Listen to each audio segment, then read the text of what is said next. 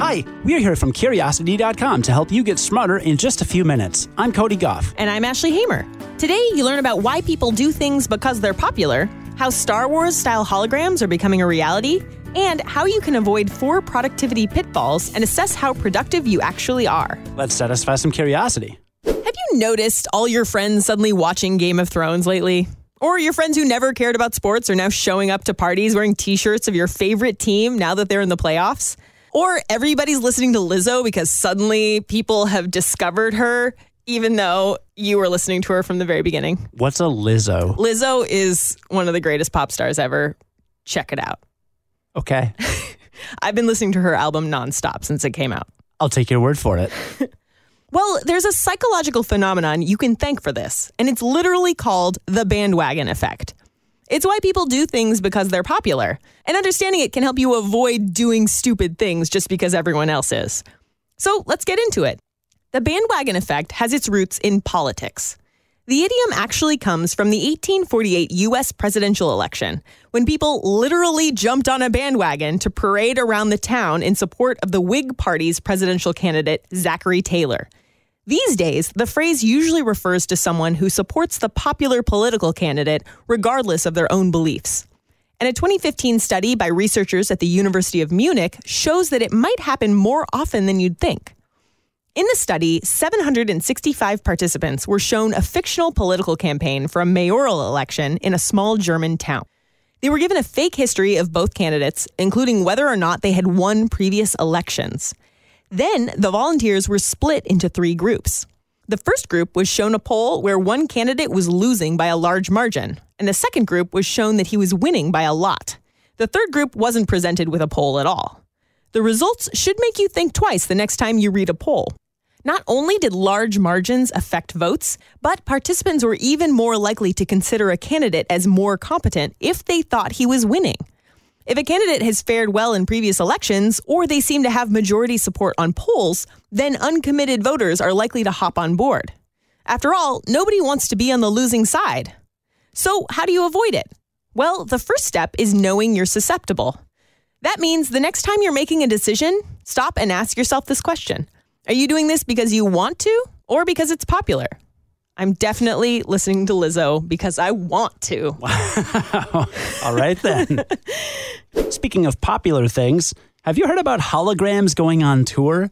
Billboard has reported that Roy Orbison and Buddy Holly will tour together as holograms this year, among other musicians looking into the concept, and even political candidates are starting to talk about using holograms for virtual campaigning.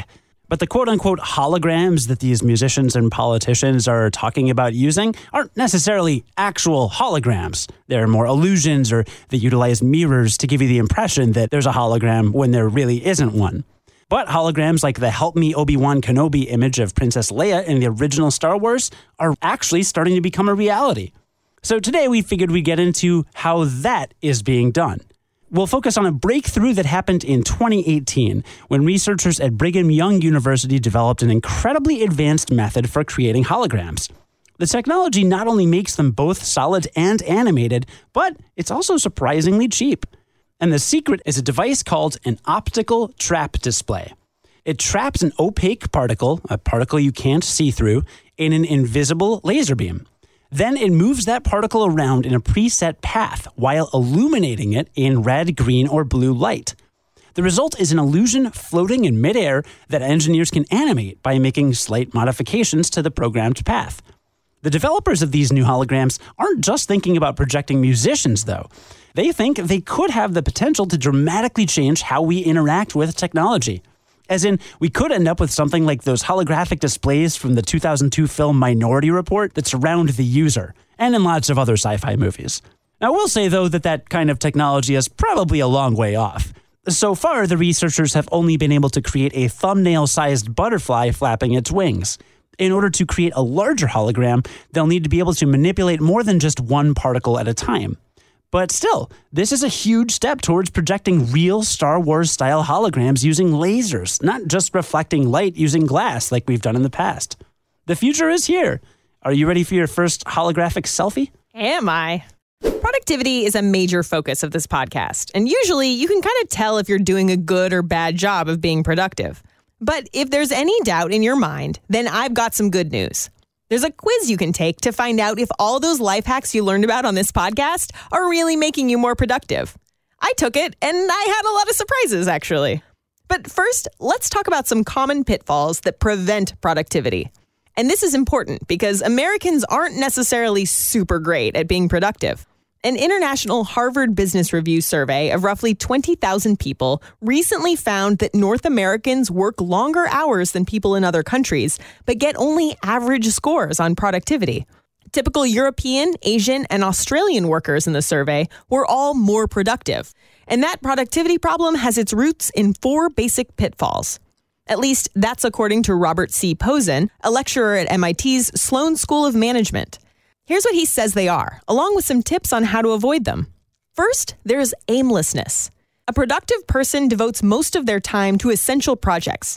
So if you put something like a meeting on your calendar, try jotting down the objective it serves. If you can't think of one, then you might want to think twice about committing your time to it. It'll also help if you can streamline or delegate low priority tasks. Just remember to delegate in a smart way, because the second pitfall is micromanaging. Productive people delegate everything they can, but importantly, they also give their subordinates space to make mistakes and learn from them. The third pitfall is overscheduling. If you jam your schedule with so many meetings and projects that one bout of food poisoning could derail your entire career, you might look productive, but you're actually setting yourself up for missing deadlines and important meetings. To avoid this, block out some time for unforeseen crises, and even more for thinking quietly. And the fourth pitfall email. Most emails don't deserve a read, let alone a reply. Try to check your email once an hour or so, and only reply when you have to. Once you've fixed your aimlessness, micromanaging, overscheduling, and email problems, you can take a productivity assessment from Pozen on the Harvard Business Review's website. We've got a link to the assessment in our full write up on this, which you can find on curiosity.com and on our free Curiosity app for Android and iOS. But you might want to bookmark the assessment too, because Pozen recommends taking it every year. You know, just to make sure you're not slipping. I check email all the time. I check email way too often. I have a notification come up on my computer every time I get an email. And usually the email isn't even important. It's just like a mailing list, but I check it anyway. Yeah, it's bad. I'm going to stop. Good. How are you going to do that? I'm going to turn off that notification and maybe I'll set an hourly reminder to check my email instead. I like that. I took the assessment and my rating was 79 out of 105. Not terrible. That's pretty good. It said, quote, you are in the mid range of your peers on personal productivity. This means you are good at many aspects of getting things done, but there are several areas where you could develop better habits or skills to improve your productivity, unquote. And then they give me some suggestions on what I can work on based on my responses. That's great. Pretty cool. Today's ad free episode was brought to you by our patrons. Thank you so much, Gautam and Priyanka Ankam, Jairus Durnett, Dan Paternity, John Friesen, Min Zai, Brock Hendrickson, Reed, and Chase for your support on Patreon. We really appreciate it. Join us again tomorrow for the award winning Curiosity Daily and learn something new in just a few minutes. I'm Ashley Hamer. And I'm Cody Gough. Stay curious. On the Westwood One Podcast Network.